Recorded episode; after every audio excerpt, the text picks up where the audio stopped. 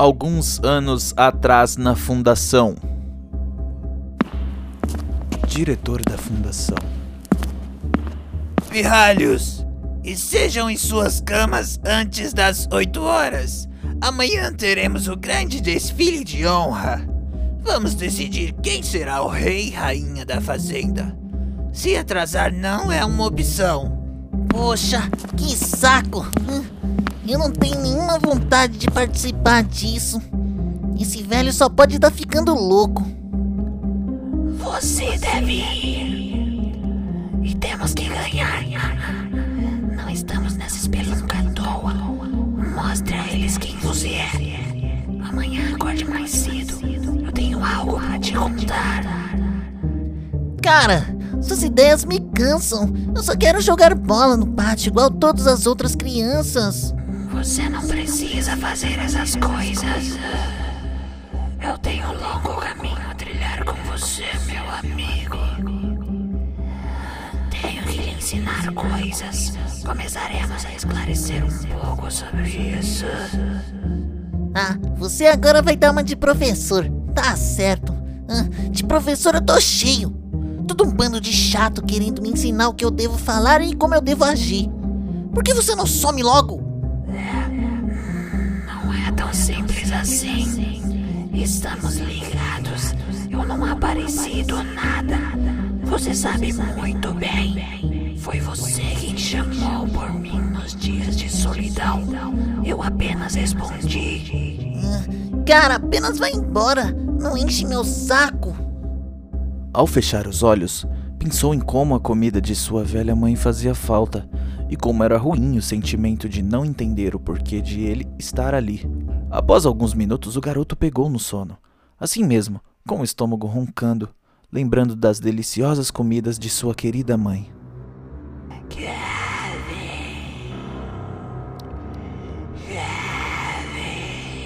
A porta balançava com o vento. Uma brecha revelava olhos amarelos, com um olhar penetrante. O ranger da estrutura de madeira fazia o garoto ficar apreensivo de onde pisar, já que não conseguia enxergar nada além da porta e aqueles olhos fixados nele. O coração de Kevin palpitava muito. Um calafrio começava a subir em todo o seu corpo. Que, quem é?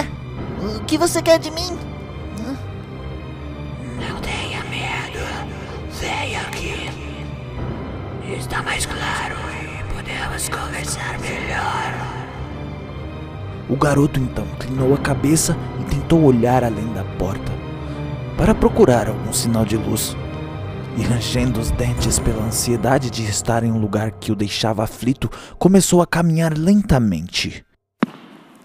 A luz ficava mais forte conforme Kevin avançava. Logo empurrou a velha porta e avistou chamas.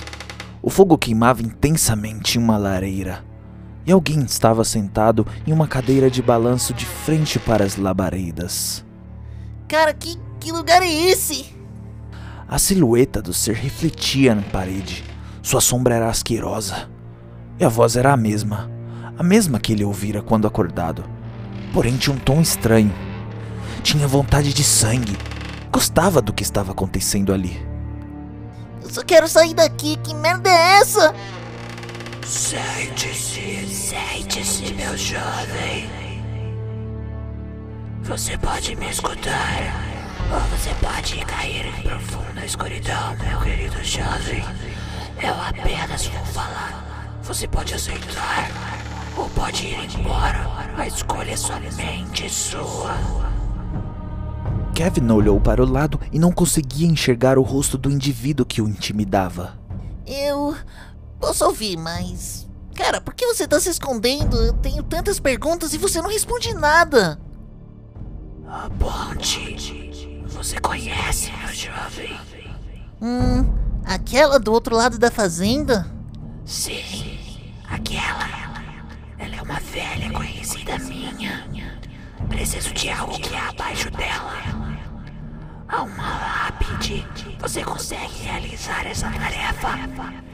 Kevin resistiu. Lógico que não. Você acha que eu irei lá embaixo? Você é louco?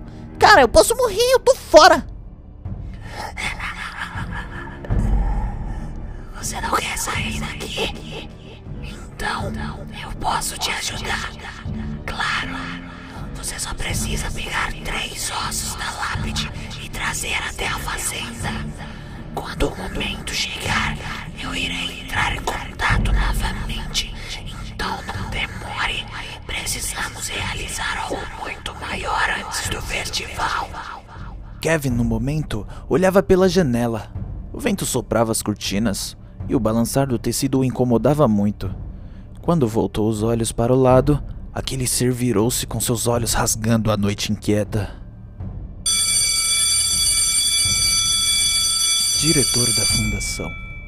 Acordem! Vamos, vamos! Salas 1 e 2, vão para o corredor sul. Salas 3 e 4, corredor norte. E salas 5, 6 e 7 e 8, sala central. Todos lá em 5 minutos, viu? Acorde. Temo que hoje seja um grande dia. Você não me deixa em paz. Até dormindo você quer conversar. Como é? Você mesmo fala. Seu amigo imaginário. Você me criou. Que papo é esse de não deixar você dormir? Ah, você tava falando comigo no sonho. Hum, não faz mais sentido isso. Vou parar de imaginar você. Quem sabe assim você me deixa em paz. Então é ele. Finalmente. Nossa, onde estão minhas roupas? O diretor vai me matar, eu só tenho dois minutos.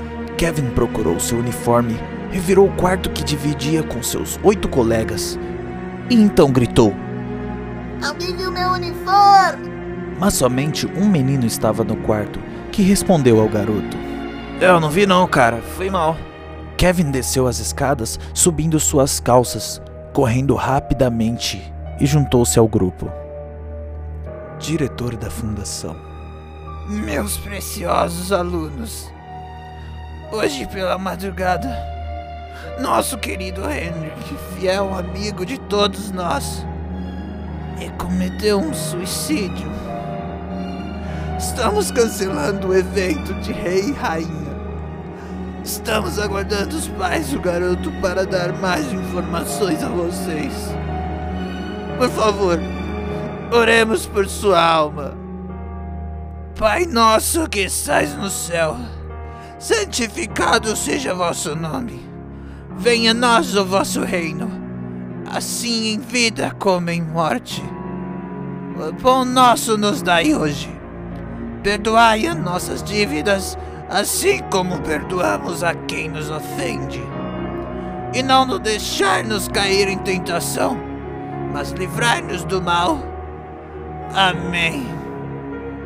Grande barulho começou no salão. As crianças começaram a comentar. Tentando buscar informações com seus colegas, outros correram para o quarto chorando de angústia e dor. Os conselheiros tentavam confortar os pequenos. Kevin gelou.